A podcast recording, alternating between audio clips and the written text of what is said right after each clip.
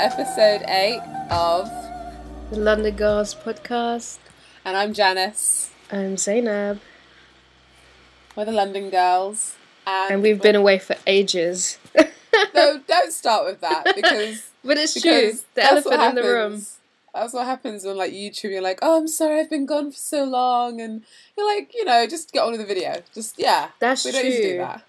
Just do you know half the time it. when these YouTubers are talking about the fact that they've been gone for so long, it's almost as if like they're talking as if there has there's no other YouTubers for the people to watch. It's almost as if they're the only person on available to watch on YouTube. What are you apologizing for? Do you think I'm gonna be sitting around waiting for your one video to come out when there's not other 10, 20 other makeup gurus who do the exact same thing that you do? No shade, but it's true. Exactly. So we don't need to apologize. Not really. You know, you've been getting your fill of what you need while we've been away. So um, so today we come back in um, basically off the back of yesterday. It was, wasn't it? Was yesterday the BuzzFeed or was it the day before? Oh, on Monday. Monday, I think. Was it Monday? Monday. Yeah. So we had an article. Um, basically, we were featured in a list on BuzzFeed, which um, which Zainab messaged over to me. Um, on Monday, and we were just like squealing, so happy because it's our first BuzzFeed like first feature, our first anything with BuzzFeed. Actually, that's our first anything yeah. in terms of other than friends sharing our stuff, which is wonderful, and we thank you for that. Um, this is our first kind of just random shout out, I guess. Yeah. I, I know, like, cool for some one. people, BuzzFeed is just like a really generic um, trash website. I don't know. Everyone has their own varying opinions of BuzzFeed, but I think it means a lot to me because it's some it's a kind of validation that not only people are actually listening to what we talk about, what we have to say, the content that we're producing, but it's also like really affirming to know that we're part of like this community of um, uh, podcasters or, or black British people making podcasts who we we do this because we want to we want to have our own content to to consume like we don't always just want to be looking and listening to american people. Like what about us? What about our own little community and the stuff that we're going through and the stuff that we're making? The list itself also is great because absolutely. it includes the, the likes of melanin millennials um two fools talking mostly you are lit, really like crazy. yeah, but it's the thing is that the list that's been put together by Gina, I think it's Jenna Moore or Gena-mour Barrett. Yeah. Um, she put together a great list, a really well thought out list. You can tell it's like you know something that she believes in. So the article itself, regardless of where it appeared, is really wonderfully written. It's really informative. Um, I've been able to look at other podcasts as well, so no, I'm really grateful um, to be part of the list. Definitely, she's on um, she's on Twitter as Smile Jenna or Smile Gena, so it's S M I L E G E N A. If you want to check out more of her stuff, and she's a BuzzFeed like contributor basically, um, writer for BuzzFeed UK. Um, so yeah, we're really grateful for that. It's cool to be part of that. It really is, especially like when when we started doing this last year, when we were asking each other, "Is anyone even going to listen to this?" Oh my gosh, because we feel like we're just talking to each other, yeah. and like no one's there. Yeah. So it's lovely. Yeah, it's lovely to know that people are listening. It's great. Um, and we just like hope that it kind of reaches more now with this, with this recent publication, this yeah. recent promotion. It's great. So, what have you been doing for the last three months of your life? The last three months of my life. Yeah. What have I been doing? I have been really pondering over the whole thing of my Mac mainly because I haven't really been so creative because my Mac's been so slow.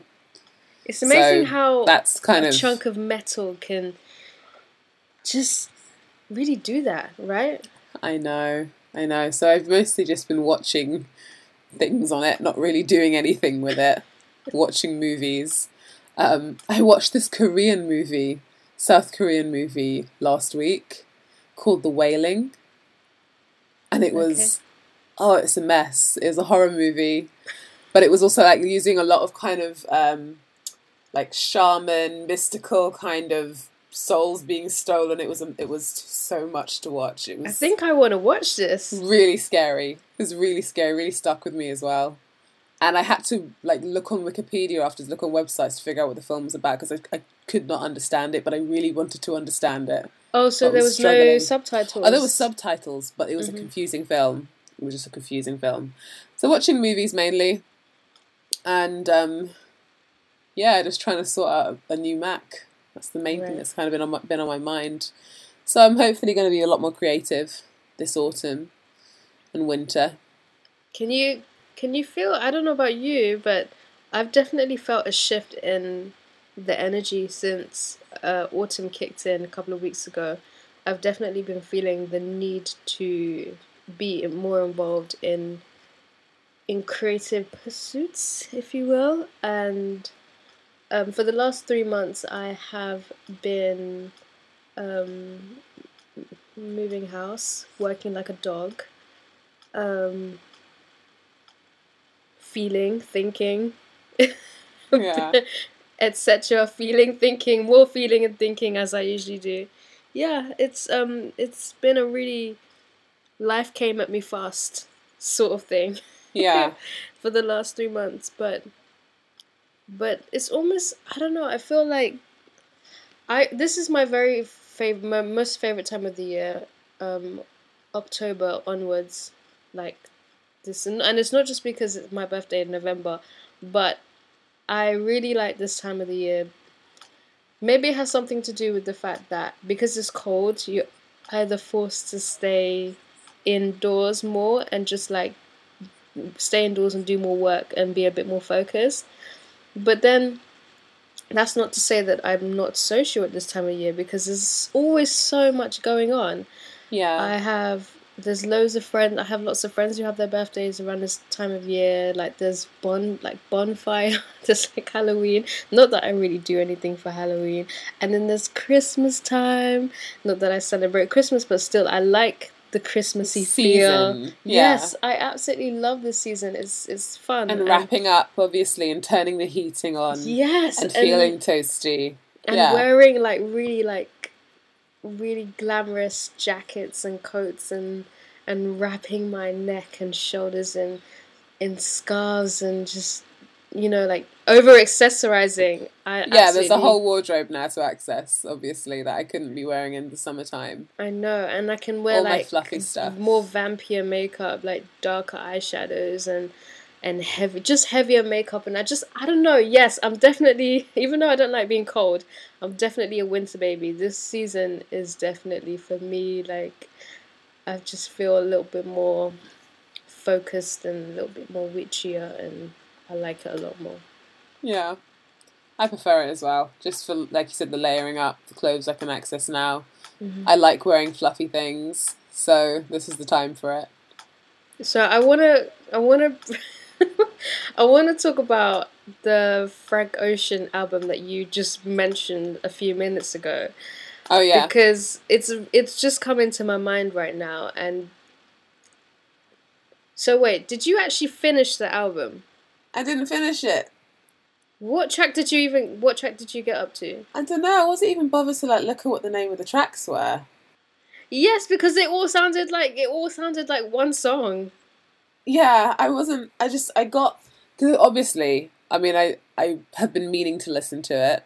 Yeah. Um, and it was only after listening to Solange's new album that I was like, okay, let's try and listen to Frank Ocean now. But after experiencing Solange, you know the amazingness that was a seat at the table. Mm-hmm. I got into like Frank Ocean's album and it's like I don't connect.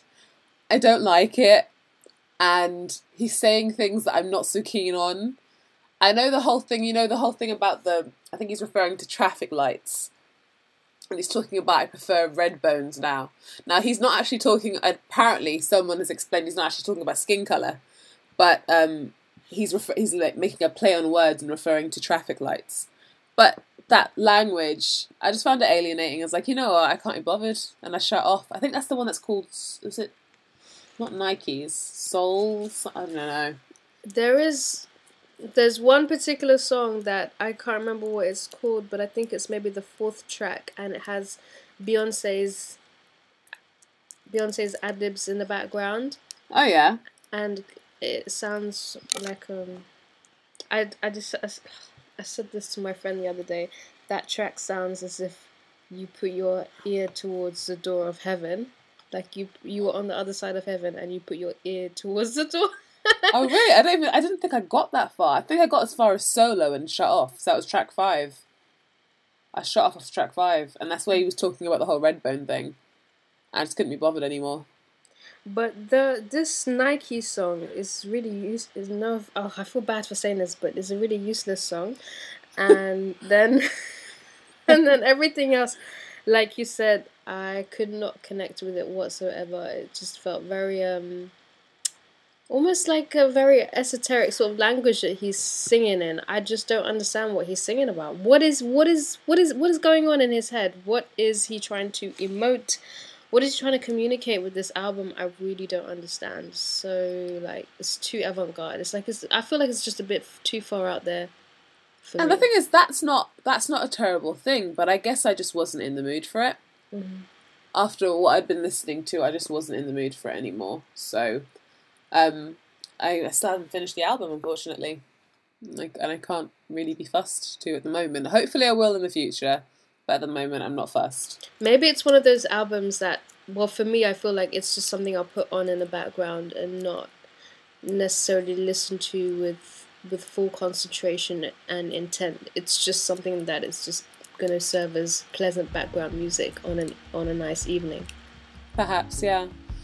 Whereas whereas with Solange's album, I'm listening to that album because I want to listen to it. I'm learning lyrics. I'm, I haven't learned lyrics of a song in ages. Like I haven't been fussed about learning lyrics of a song in ages, and I'm actually learning the lyrics to all of the songs. Mm-hmm. Um, what's your favorite? What's your favorite so far? I really, really like Weary, and I really like. Um, I can't remember. Is it something like "Don't wait for me"? Don't you wait for me? Don't you wait? It's like yes. Don't you wait for me? Yeah, that, that one. Because um, the beat, the beat is, is like really reminiscent of a, like a, an '80s pop track or something. I like I like the beat of it. Um, I also really. It sounds really, like "I Want You" by Erykah Badu. Kind of. Yeah, kind the of, um, yeah. the gift is it the guitar or the bass in the background? Mm-hmm. It sounds like "I Want You." It off, is uh, very Wild Underground. It is very similar. Man, I, I, mean, if you want, we could go down track by track. We could speak about it track for track, or if you want, we could just speak about it as a whole. What do you I'm happy do? speaking about it as a whole, mm-hmm. just like whatever kind of takes you. Um, I love Cranes in the Sky. It's hard to not love that song because it's so simple.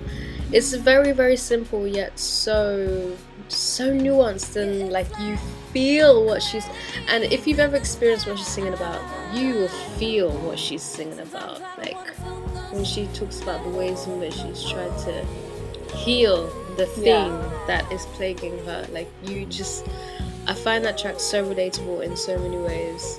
It's Definitely. it's so beautiful. Everything about it, even just like even just I, I love the way the bass sounds in that track. I love the strings towards the end. Uh-huh. And I love just I love her very uh, Minnie Riperton esque sort of uh, harmonizing.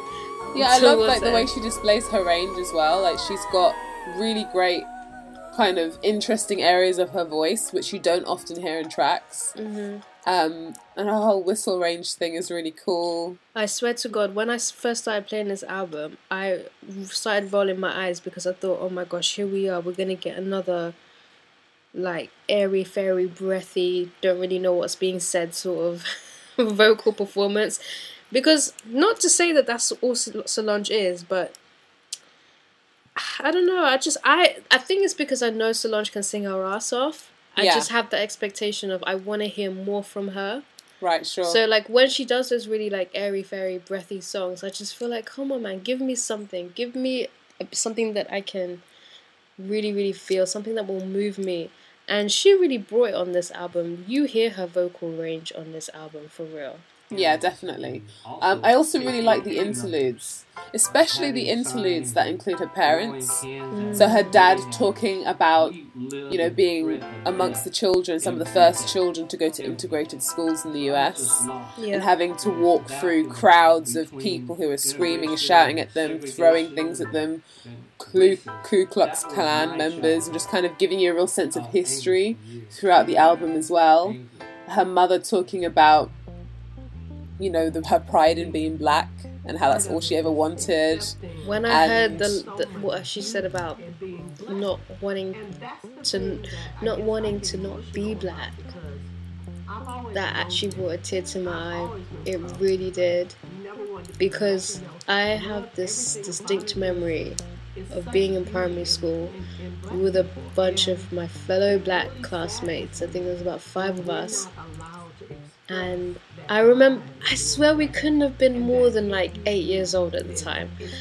And I remember we were like we were in the playground, and I remember we were having a conversation about being black. Yeah. Because we were one of the few black people in the whole darn school, so it's very apparent that we're black.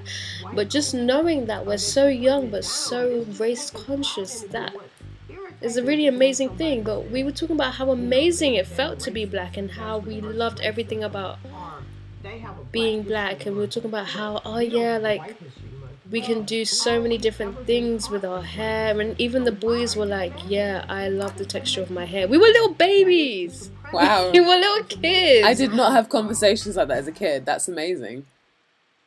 That was i'll never ever forget that time like being a little kid and speaking about that with with fellow black kids. That was pretty darn special. It was amazing. Yeah. and so when tina miss tina Tina, well, Tina Lawson now. I was about to call her Knowles. When Miss Tina Lawson said that, man, it really took me back there, and it made me realize, like, okay, the love for being black is always there, even though that love and that pride gets challenged. Yeah. But still, the love for the blackness and the pride in blackness is always there underneath it all. She really touched a nerve. She really hurt a nerve for me yeah. such a beautiful interlude. No, it is. Um, and just, yeah, having her parents on the album together as well is quite lovely. It's a lovely thing too in itself because mm-hmm. I guess of what their history is. And just yeah. kind of, it's, yeah, it was, it's just nice to hear. And then there was, it was interesting, the track by, um, the track called Mad, so it's just after her dad's interlude, Dad was mad. And then there's Mad featuring Little Wayne. That now, track is amazing because of what Little Wayne was recently saying about how I think he was talking about how he didn't believe racism existed or something like that. Mm-hmm. And so when I saw Little Wayne's name on it, I was like, ugh, Little Wayne. And I'm just not into his music anyway. But then listening to him, listening to the track itself, hearing him talk about, you know, attempting suicide, being quite open about that stuff, and about, I guess, the sense of betrayal he feels. Uh, he's got a bird on his back, he said, or something like that. I guess referencing Birdman. And just all the stuff he's going through, his addiction, everything. It was just, it was like a really kind of, it sounds like a really freeing track in that sense, I guess, all the stuff he's talking about. And it's an interesting way to bring in another audience, I guess, those who are into Little Wayne, they can hear something like that's quite kind of you know, in terms of emotions and feelings and engaging mm. with those things. It's and I like it when Lil Wayne is not just like rappity because he sometimes he does his rappity rap rapping. Right. And for me, rappity rap rapping is like he's not he's saying a lot with he's saying a lot of shit, but nothing that has like any real substance to it. Definitely. But then but then there's times where you will hear Lil Wayne on a track who's actually breaking down some really interesting interesting things um, and it's it's always good to remember like that part of Lil Wayne. See, I don't know Lil Wayne's music at all, so that's kind okay. of I've never really had to sit through a song by him because I've never chosen to. Mm-hmm. So it was a, it was a lovely. But Lil, but Lil, Lil Wayne is like for me now when I think of Lil Wayne, I think of him like now he's like the wouldn't say the Godfather, but like he he birthed a lot of the rappers that are like uh really successful today. Sure. I mean Drake, Lil Wayne, um sorry, Drake, Nicki Minaj, etc. etc. Um like you are aware that he is the founder of Young Money, which is like a subdivision of Cash Money Records owned by Birdman. Yeah. Right. Okay. So for him, it's almost as if like he's like the the Papa G. He's like the he's like the big uncle who is now watching all of these younger rappers have success. And he probably doesn't really feel like he needs to make music anymore or, or wants to do music anymore. Right. However, I still feel like he has a lot to contribute to rap music and hip hop in general. That's interesting because I just like, don't know any of his stuff, so I I don't think of him in that way. When I think of like hip hop and rap, I don't look to him, even though I know he's had a huge influence. Mm-hmm. It just it doesn't speak to me, and I think he does really speaks to me. Other than this track, yeah. "Mad," um, and then also there are interludes which have Master P on as well. So talking about his. Do you know? I thought I thought it was journey. Birdman. I actually thought it was what? Birdman. but for some respect of Master P's really? name, I honestly thought it was Birdman. I suppose oh, they're like wow. from they're, they're from like the same area, I believe. I don't know. I don't, but, yeah, isn't Master P from Atlanta as well? I'm not sure. I'm not I know, sure. But... I know Birdman's from Atlanta, but I I don't know. Anyway, this is slightly irrelevant. But yeah, Master P talking about his um, come up with No Limit Records, etc., etc. That was yeah. pretty awesome. It really was. Um, just hearing that story, and just, I've, I've never really listened to him talking about obviously his history of his like how he got through his career and all the rest of it. So it was interesting. Um, and then um, there's also an interlude called "I Got Magic." I got so much magic. Nia Andrews and Kelly and Rowland. Kelly Rowland, and they're just like harmonizing together like they probably did when they were kids. and it's just so, so sweet. Beautiful. It's so sweet, and it's just joyful. I mean, a lot of parts of this are very heavy emotionally, but uh, they all have a sense of hope. Absolutely. That's something that's throughout it is a real sense of hope throughout it, and a real sense of finding, um, finding peace in yourself. Mm-hmm. That's that's definitely something I get a sense of throughout it, which I really have enjoyed throughout. You know, listening to it it's like I said, I've wanted to learn the lyrics to this as well. I haven't felt the need to learn lyrics to tracks for ages, but I'm actually like on my iTunes looking for the lyrics because the lyrics are with every track and try, like trying to read them as the, the songs come up. Um, and yeah, it's just it's been a wonderful album. I mean, for this to come after her sister as well, obviously earlier in the year with Lemonade. Um, Lemonade obviously was a huge deal but um, this one feels more for me. Lemonade was a spectacle, but this oh, that's exactly what I said to myself the other day. Lemonade and and pretty much everything that Beyonce does is a spectacle, whereas I don't I don't mean I don't mean to make comparison, but Solange's work is is an, a work of art that I feel like this will be cherished for many, many years to come. Yeah, it feels a lot more personal. Yeah. That's a big thing with this. It feels so personal. But but when you say with that said, Lemonade is also very, very personal. Lemonade is talking about some really personal things, but I think it's Beyonce's delivery which is just so different. Yeah, but I think I think it's personal, but it's also communal what Solange is talking about. So, yeah, it's a personal thing she's talking about, but it's also something we all relate to and all understand the details of. With Lemonade, there's lots of like, did this happen? Did that happen? What is this about? Very vague. But with yeah. this, with this, it's like straight to the point. Yes, and I and also Don't something I've experienced. Exactly, it's straight to the point. It's, exactly, and the videos. So the videos. I didn't. We didn't actually talk about the two videos for Cranes in the Sky and for Don't Touch My Hair. Um, and she opens the the, the um, "Don't Touch My Hair" video with her like shaking out her beads, like Patrice Rushen, and um, just beautiful beads, like slow motion. I think they're both filmed by her husband. Is that correct? directed by her husband. Both, yeah, directed by her husband. Yeah. Um, and she co she had a hand in that as well in the directing, also a hand in the production. She co-wrote and co-produced every single track on the album. Yeah. Like she essentially produced her own album. I'm sure she had a lot of collaborative uh, support and help and contribution from fellow uh, musicians, the session players, and Raphael Saadiq, etc., etc. Yeah. But when I listen to this album, I really do feel like I'm in the mind and soul of Solange. I really do feel like this album has come straight from her. Mm-hmm. With no filter, no, no, no one has put some sort of filter to make it sellable. No one has put a filter on it to make it appealing to this generation or whatever. No, it's so direct, so raw, and very honest. Very, very honest effort on Definitely. her part. It's impressive. Um, I, get, I think I haven't, like I was, I, I haven't really felt like there's been a classic album for a little while because for me, the artists that I'm into have not been releasing so much recently. So this feels like almost like the next generation of those artists, like Erykah Badu, feels like the next generation of D'Angelo and the next it feels it feels like a continuation of that and a kind of evol- you know evolution of that as well.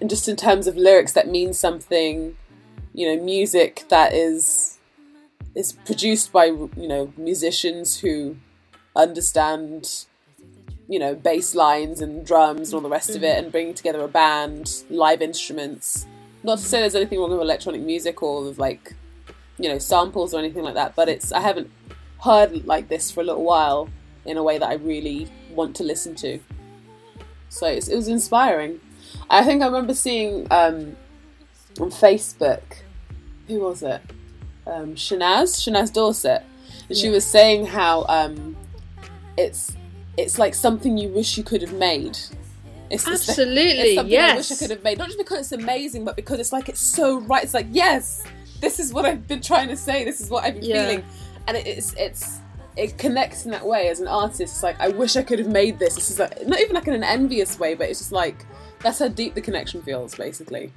Definitely. As soon as I finished listening to the album, all I could think about was, oh my gosh, I just wanna I want to make some music. That's yes. all I could think of.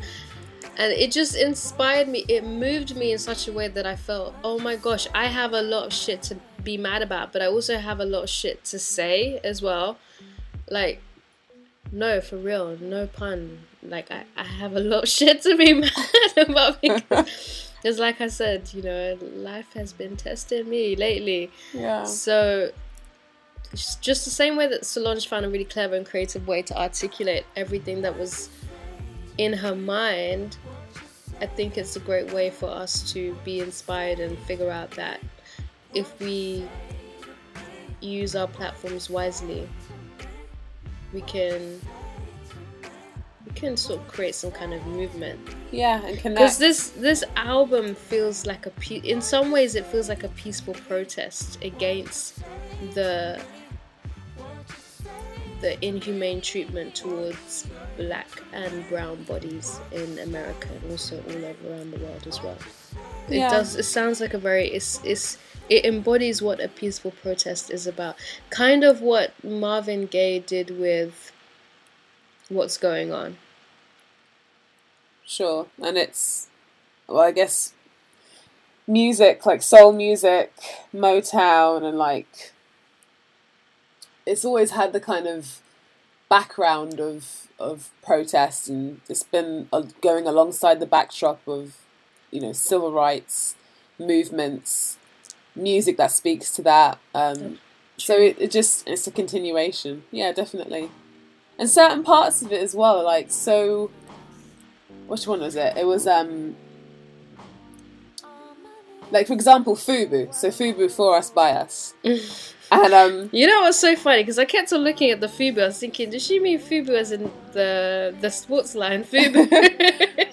but that that song is like, it's got elements of like Motown, of gospel. It feels like a a little bit of a of a religious experience. Mm, like, it like does, all the, doesn't it? Yeah, with all like the the stabbing kind of backing vocals and the organs and there's in horns it. in there as yeah and horns and it just it feels quite religious almost um, and the, what it's saying you know for us by us and she's and this is such a difficult thing as well because her use of the word nigger in it mm-hmm. um, it's interesting because I can find it quite alienating when certain artists use the word. Mm-hmm. Like I find it really alienating when when Kanye West uses the word nigger in his songs because I know that his audience is mainly white at yeah, the moment. And, all, and, all and I, I can't. I know I can't. I can't go to a Kanye West gig because I'm going to hear a bunch of white people saying nigger, and it's going to like, it's going to fuck me up. I can't deal yeah. with it. This but, is this is this is the thing. This is the the cognitive cognitive dissonance about rap music. I don't want to be a, around a bunch of white people saying that word around me. No, it's traumatic. It is. But you know when you hear on Solange's track "For Us by Us," she's literally saying "For Us by Us," and she's using this word. And she even says, "Was it don't be mad if you can't sing a or sing along or sing along, yeah. just be glad that you could something or other." Yeah, it's just like she's she's addressing that directly in that song. I did actually see some random post on Tumblr from some some woman who was white, and she said, "Look, fellow white woman, appreciate, respect, and understand that a seat uh, at the table is not for us. Full stop. Don't argue. Don't complain. Don't whine. End of story." Be grateful that you can sit at the table and listen. If you exactly. exactly. I guess that's it. Um, it's um yeah, it's the whole thing has been a great. It's been a joy to listen. It kind to. of reminds these sorts of things, you know, like within the culture. It's also it kind of. Rem- I'm reminded by it when I go on videos, like when I, if I'm listening to I don't know, like some of the younger artists like Travis Scott or Young Thug. If I go on YouTube and I play their music and I'm seeing all the comments by people who are saying, "Oh, when is the English version coming out?" Yeah. And I know they're trying to be funny, but it's not funny.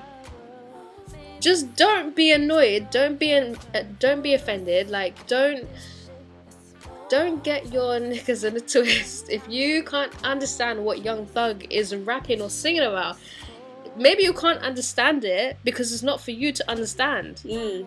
Like I understand what he's trying to say. Half the time, I actually really do understand it, but but yes, I appreciate there's a lot of people who can't understand what these rappers, like even Desiigner, like with that Panda song. Do you remember we were talking about the other day? Yeah. I remember you said that it sounds like the, it sounds like a secret language. Yeah. No, no. You know the Timmy Turner? Is it Timmy Turner? I heard an acoustic version of that, right? And when I tell you, it sounded like a spiritual chant. No, no, no. Acoustic it, version. That's exactly what it sounds like to me. It sounds and like I don't know what he's on about, but it felt spiritual. Yeah, that's what I do know. It's like a Negro spiritual. yeah, it is. It is. It's literally. but um, yeah. yeah, I'm not into it. But I'm not gonna like dismiss it. It's the dismissiveness that is just painful. It's a bit painful. Yeah, I find the dismissiveness yeah. a bit painful. It's, I just find it really hard, just disrespectful when white youth expect that black art should have to sort of cater to their needs and understanding. No, no, no. End of. I guess we have to kind of we, there's so many things we have to learn, take on board, and respect via the education, mainstream education, and the rest of it. And we are quite accepting and respectful of it overall. But I guess as I've gotten older, I've been able to question things a lot more about how I feel about things, how I feel about art and comedy, and is this person actually funny? Like I remember watching Big Bang Theory. Mm-hmm.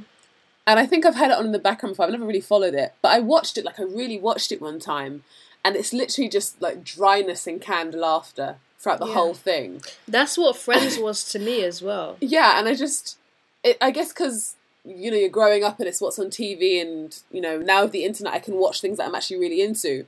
But it's just like I was really looking like this is not funny. And it's not. I don't think this is for me in some ways, I can see how people will find shows like this funny. Shows like New Girl, show you know all these like hmm hmm meh meh meh comedies, like really average comedies in my opinion. But I, at the end of the day, acknowledge that it's not for my sense. It doesn't really cater to my sense of humor, so it, it is what it is. You know, after hearing a seat at at the table, I think I just realized just I need. I just want to hear more music from uh, Raphael Saadiq. Oh yeah. And I want more music from Solange in general. Definitely. I hope that she does do live performances of. I, don't, I mean, I, I feel like it'll be asking too much to ask for a tour, but I hope that she does, you know, even if it's just a one off in, in like, I don't know, like five major cities, I would like to have a seat at the table in these yeah, shows. Because I think she did do a show for the last yeah, like, album, she did some shows. I'm pretty sure, like yeah, it wasn't maybe just around America. Maybe it was it just was, around America. No, she, she, she, I think she did come to London. Oh wow! I'm, I'm, pretty sure. I'm pretty sure she came because I had some friends who said, "Oh yeah, I'm gonna go see Solange live." It oh, was okay. when that EP, you know that EP, True. Uh huh. It was around the time that that came out, which is like um, like three years ago now. Okay. Okay, I didn't realize she came. I hope she does come back for this album. I'd love to see it live, to yeah. hear it live, um, and just be amongst people, other people listening to it live as well. Yeah, I've been seeing like some things on the internet about people like saying, oh, like, they want to do a listening session for the album, just sort of like get people together and play the album from back to front, and just you know enjoy the enjoy listening to it in a communal space. I think that would be a lot of fun. Yeah, I agree. I'd go to something like that. Me too. I would. But um not to like badmouth Frank Ocean's album. It's just in the end it wasn't for me. But there um, was like so much hubbub about it. Like Yeah, I think if I'd listened to it before a seat at the table, I might not have been so dismissive of it. I don't I didn't really understand the whole marketing process of that album. I don't know if that marketing process was even deliberate. You know, the whole like, oh, is it coming this Friday? Is it coming next Friday? And then it just randomly came. It was all very confusing to me. It's almost as if it almost feels as if Frank Ocean doesn't really have a grip or control over his career. And I, I don't know I don't understand why. But that could very much be the case. Do you remember what you sent me with? Is it SZA and yeah. the whole thing with you know the head of um is it TDE yeah TDE yeah. like she's telling him on via um tweets Twitter. or via Instagram whatever you know release it if you want to release it whenever you want to it's almost like like what is going on with these artists where they're like having to beg to get their music released or just like give up on like a whole album they've made ever being released being shelved for mm-hmm. ages and ages and ages so I can understand why you've got the likes of Chance the Rapper who won't sign any record deals who won't sign to still, anything is he still unsigned? No way. I think he's still. Is. I think he's refusing. I think he's been. Wow. Is he? I think he's still unsigned and just refusing to sign any record deals. And it's just he's doing just fine by himself. It seems. No, I'm sure. I'm sure he has some uh, distribution deal. I'm sure he, he he, something. he may have something, but I think he has major control over most of it. Mm-hmm. And it's just like for getting the music out, perhaps, or for the promotion. I don't know. Maybe he's got something like that. But I think in terms of the rights to his music, he ain't giving that away. He refuses. Well, I suppose if he is writing everything, he can retain his writing credits, etc. It's true, but then you've got you know examples of um, artists who, because they've signed a production deal or whatever it is, right. their their rights to their music is basically it's gone, yeah. and it's whenever that you know production company decide to let, allow you to release your stuff or to use your stuff. That's why they had you know that time when Lauryn Hill came and performed, she had to mm-hmm. perform Fugees songs because they wouldn't allow her to perform her music on her own, you know, set of gigs. I remember I saw her and she performed with the Fugees. The Fugees reunited because she couldn't perform her music from um, the miseducation of Lauryn Hill. Because she didn't have the rights to it. Yeah, even though she wrote them all, it's all hers, and you know she wrote That's them all, and it's so all hers. sad. So, is that why she didn't tour for ages? Where yeah. she just went into being like reclusive and. I think that's part of it. Yeah but it's um so maybe Frank Ocean didn't have much control. It seemed very, very kind of sporadic and just, you know, giving these kind of I don't know who was doing the stamped library due date thing as well. I don't know who was doing that. I I, but it was just making it look as if like he owes us something. True, like yeah. He, like he, Frank Ocean doesn't owe anybody anything if he wanted, he could go away for the, for a decade and not release any music. That's his business. Mm. And I, I can appreciate that, yeah, his fans want more music from him, but he's also a human being. And by the sounds of it, he's not a very happy human being. No, I know. That album was quite depressing. It was a lot, um, very heavy, and it sounds it's, very, it's very not, tortured, very tortured yeah, soul. You know, he does. But um, he's very talented, and you know, with SZA as well. I hope whatever she's trying to get sorted gets released. It just sounds like a lot of them are in limbo almost, just in a limbo, mm. hoping that these people who have control of this stuff will eventually dangle it and let them like you know drop it basically. Exactly. Um, I, I actually wanted to check in with you. I was briefly talking to you about it yesterday, but um, any things that you're watching and things that you want to start watching as well. Oh, Shows that yeah. have come on. I really want to watch this Luke, Luke Cage thing. Oh yeah. I don't I don't know exactly what it is, but I think it's some something to do with Marvel. Yes, it is, and he's like a bulletproof black man, isn't that Luke Cage is? And he wears a hoodie as well, so it's almost like a tribute to Trayvon Martin too, and all like young black youths who are basically like stereotyped because of wearing hoodies and looking that way. So and I don't supposed know who, to be quite cool. This guy who's playing Luke, uh, the guy who actually plays him, he's kind of good looking as well. You know, I think I haven't looked at him properly, not yet. I think I want to watch this, and I also want to watch The Get Down. Um, hasn't that been stopped on Netflix? Like it's not being continued or something? I don't know. I don't know anything. I think something happened with that. It's like it's either not being renewed for a second season or the whole thing's been dropped. I don't know, but um, yeah, I did see that. It looked interesting. The other thing I really wanted to watch is um, it started already. Is Atlanta.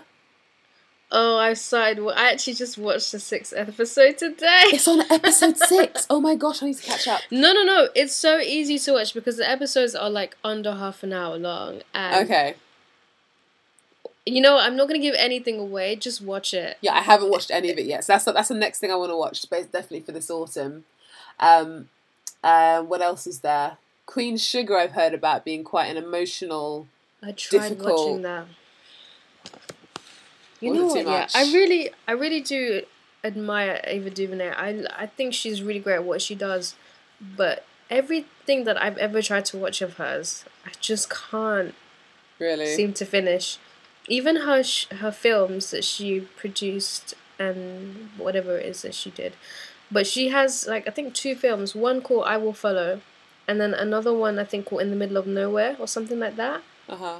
They came out quite a while ago. And um i just couldn't finish either of them because i really like lost interest and and the thing with queen sugar is that it's really really dark. Sure. But it's so dark to the point that I can't. Just can't watch it and enjoy it. It's not enjoyable. It not might be beautiful, me. but it's not enjoyable. Not for me. Not yeah. for me. I haven't tried yet, so I'll, I'll have a go and see what it's like for me. Um, the other thing as well, so on Channel 4, I think they're airing the new series of Empire. Now, it's series 3 they're airing. Okay. Is that the new series? Yeah. So I've never watched it before. The opening scenes I was telling you yesterday by WhatsApp, like, what is this show? This show is so much drama. And then the woman's trying to give birth and he's whispering threats in her ear. Like I've never seen anything like this. It's just it's so over the top. I yeah, really want Empire to go back is really Empire and watch is it now. super over the top. It's super dramatic. It's super. I loved it. Extravagant. Like even everything from like the the set to the what they wear. It's everything is over the top. But I, but I like watching it though. Yeah, you know the style of it. Like I was trying to think about it. Is it almost kind of like black exploitation? Like new black exploitation. Oh, I never thought of it in that way, but you know now that you say that, I would somewhat agree with the whole very flashy and just over the top. Yeah, and the, it's kind of like yeah, the crime and the yes, yes, yes. The, it's like a almost like a new era of black exploitation uh, movie or television, but like I guess without the kind of sensitivity of that because of you know all the different things that are now on.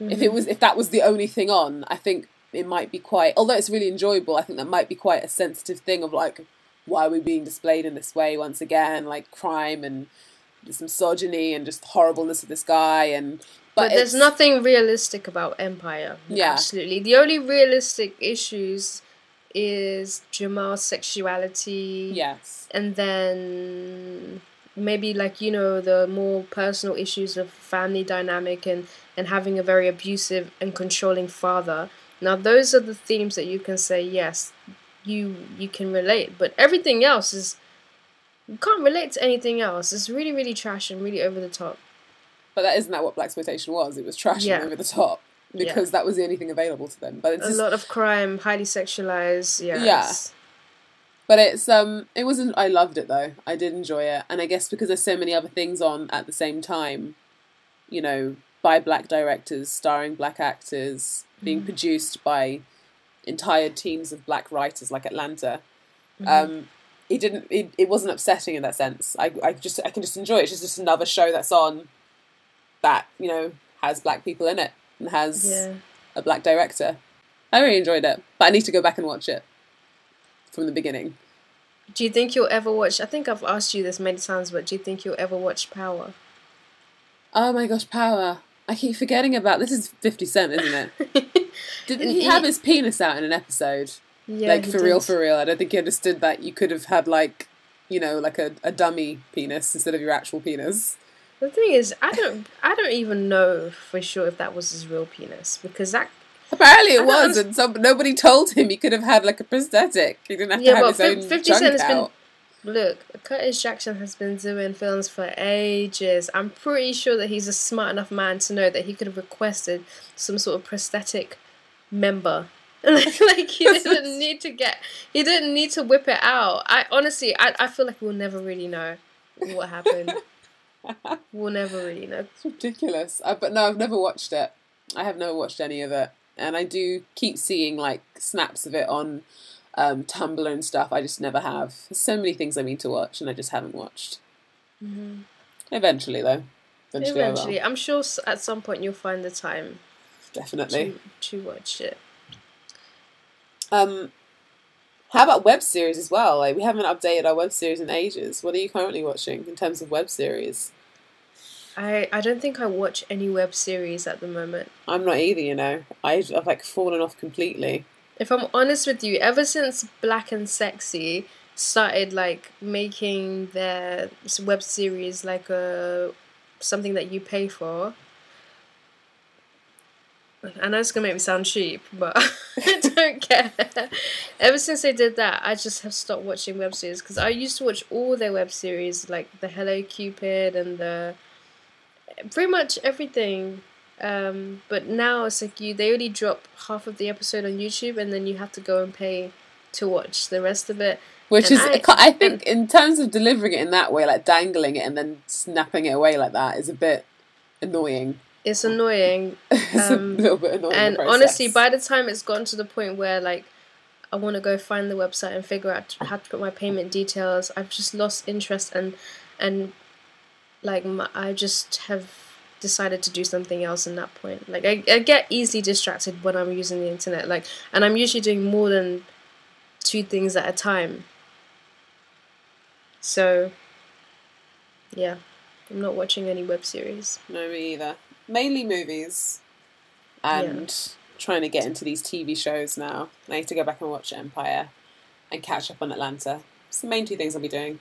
I think you'll really like Atlanta it kind of you know the show isn't it, it's it, for me it's not really going anywhere we're, we're six episodes in and i just feel like where is this narrative going okay f- f- fair enough i get it it's like the everyday life of people who live atlanta who live in atlanta but it's more like the working class the unemployed slash working class demographic but yeah yeah i don't want to say anymore just okay just i will catch up just watch it and also, um, I think we were meant to just have a brief recap as well of formation. Formation, yes. I completely forgot about that. So how was how was it all for you? Because I don't think I ever really asked you properly if like how it was. How was the experience for you? Um, it's like I've not seen many huge arena performances before. Right. Um, usually the artists that I'm into are doing smaller gigs, um, in more intimate spaces. So being in that big on that big you know football pitch with all those people, people who you know very different backgrounds, like huge groups of people, loads and loads of people. First of all, being in crowds anyway, I, I hate it. I'm just not particularly keen on it. Um, but the show itself was really beautiful. Um, the show itself was just so huge with the whole moving screens thing and the aerial artists. It was impressive. It was really, I was impressed. Um, I don't know how deeply it touched me. It was exciting and fun, but I was really impressed by it. How about you? Mm. I suppose I could say the exact same thing. I think that that whole arena experience is very, very uh, supernatural because there's so many bodies in that space. Over 80,000. A lot of people. A lot of people. Yeah. And yeah, you know what? I'm almost like kind of like like I don't really have much to say about it except for the fact that it was fun. I'm happy that I got to experience that. Um, but I think because I prefer intimate live performance, smaller live performances a lot more. I think if I was ever lucky enough to experience a Beyonce show with like less than like a 200, 300 person audience, I think that's when it would really, really touch me. Yeah. That's when I'd be like, oh my gosh, I'm really, really seeing Beyonce, Beyonce, Beyonce. Like I'm seeing her for the performer that she really is. But when it's a bit, you're a bit, re- bit removed from it when you're like one of so many people. And it's such a huge production. Yeah, it's massive. I remember, I remember just walking down the stairs and um, and she she had already just finished um what's the name of the, that song? Um, yeah, I think the song is called Formation. Yeah, so she had finished. Sorry, my mind went black. So she just finished Formation and she was about to go into Sorry, Ain't Sorry, or whatever that's called. Yeah. And I remember just walking down the stairs. I remember just like looking around and thinking, oh my god, shit, there's a lot of people in here. A lot of people. And that wasn't actually the sold out date. The day before us was the sold out date. Yeah, it was. It wasn't even fully like packed to the rafters. Even though it was packed to the rafters, mm-hmm. could have like fit more people. Um, yeah, it's not. It's not the way I often kind of experience music at all. Um, but it was yeah, it was something I needed to see. I was obsessed mm. with like the whole video release, so I needed to see it live, and I'm glad I did. Me too. And especially just like even seeing her physical body. I know this might sound a bit weird, but just like seeing Beyonce's physical body is just actually really nice because you realize that, yeah, she's actually a human being and she is really, really gorgeous. Yeah, and she, she is. And just performance wise, she has a great aura. It's like almost just seeing, yes, what I feel from my phone screen and my laptop screen, yes, it is real. She does have a great aura about her. And I don't know if it's just the way she's lit on stage, but she's almost as if when she's performing, she glows. Like, you know, she's just really radiant. She radiates like a lot of positivity and fun and and charisma. She definitely has a star quality about her. Definitely, yeah. She's been doing it for a long time, so. Mm-hmm. But yeah, there are other artists that have been doing it for a start for a long time that don't have a similar kind of feeling, I guess. Mm-hmm. But she she knows how to turn it on for the stage, definitely. For it was sure. cool to see. It was cool to see. Um, and also Afropunk. So did you go to Afropunk? No, I was actually working on that day. So and and the thing is that it was is the that day I had like really committed to be at work I sorry I had made a commitment to like really be at work, so it's not even like I could have turned around and said, "Oh, I'm not coming in." So, and but the thing is, I wanted to go for Grace Jones because I've never seen Grace. I've never seen Grace perform live before, and I I feel like she's such an iconic part of like of our culture. I just you know I'd love to see her live at least once, but it just was. I think I've seen her live. Really? Yeah, like an island. It was like Island Records, some kind of like celebration or something. You know, I have seen Grace Jones. I've seen her. Like I've actually met her in person, she came. It's a long story. I'll tell you off the podcast. Um, but I've actually met her in person, and she's really lovely. But I have never seen her perform live, which is what I really, really wanted. But I didn't get the opportunity. But judging from yeah, definitely seen her live. I have definitely seen her live. It was a long time ago though. Mm-hmm. Where she is like dramatic and yeah. It was, it was the coolest. Yeah, it was the coolest. She is the coolest. Um, but I didn't see much footage circulating or circling on the internets of actual performances. Yeah, of anybody's performances. No, because the main thing you do see from Afropunk are the outfits or just the, the people photos. who are attending. Yeah, but yeah, but it's almost as if maybe people are going there and they're having so good of a time that they don't even have the time to get their phones out and record the performances. Um, yeah, maybe they're just like really kind of awestruck and watching performances. Because how many like Beyonce videos will you find of the formation I mean, tour on the internet? A lot of them I made as well. So it's like, yeah, I was busy filming things. But but I guess maybe Afropunk is more of like you're experiencing rather than I was here. Yeah. Maybe it's, it's you know more of an experience in that sense. It's like this. No, I didn't go. I do wish I. I do wish, like I had perhaps felt more of an urge, you know, after the whole lineup thing. Mm-hmm. I just kind of lost interest a little bit. And then they did adjust the lineup, obviously. Yeah. Even they did resist at first, but then I think they realized they realized that having MIA as the headline was just really stupid. Yeah, and I think I think the resistance at the beginning of that is what kind of put me off, and I think that's why I was wasn't that fussed. Me too. Um, me too. But it it does look like it you know was a great event in the end, mm-hmm. and probably next year if they bring it back next year, you know if we haven't all pissed them off too much and they come back again. Yeah. Um, I'll probably go next year. They're probably thinking like, "Oh my gosh, you, these London people are so ungrateful. We finally bring this event, and all they can do is complain, complain about this and that." yeah, I can imagine, but I'm sure it'll come back next year. It looked like it was quite successful. Mm-hmm. You know, um, despite those hiccups at the beginning. So probably yeah, I'll look to what they do, how they conduct themselves, basically next year, and hopefully it's better. Awesome. Yeah. Cool. So I think that is the end yes. of episode eight. Great little um, catch up. We didn't really.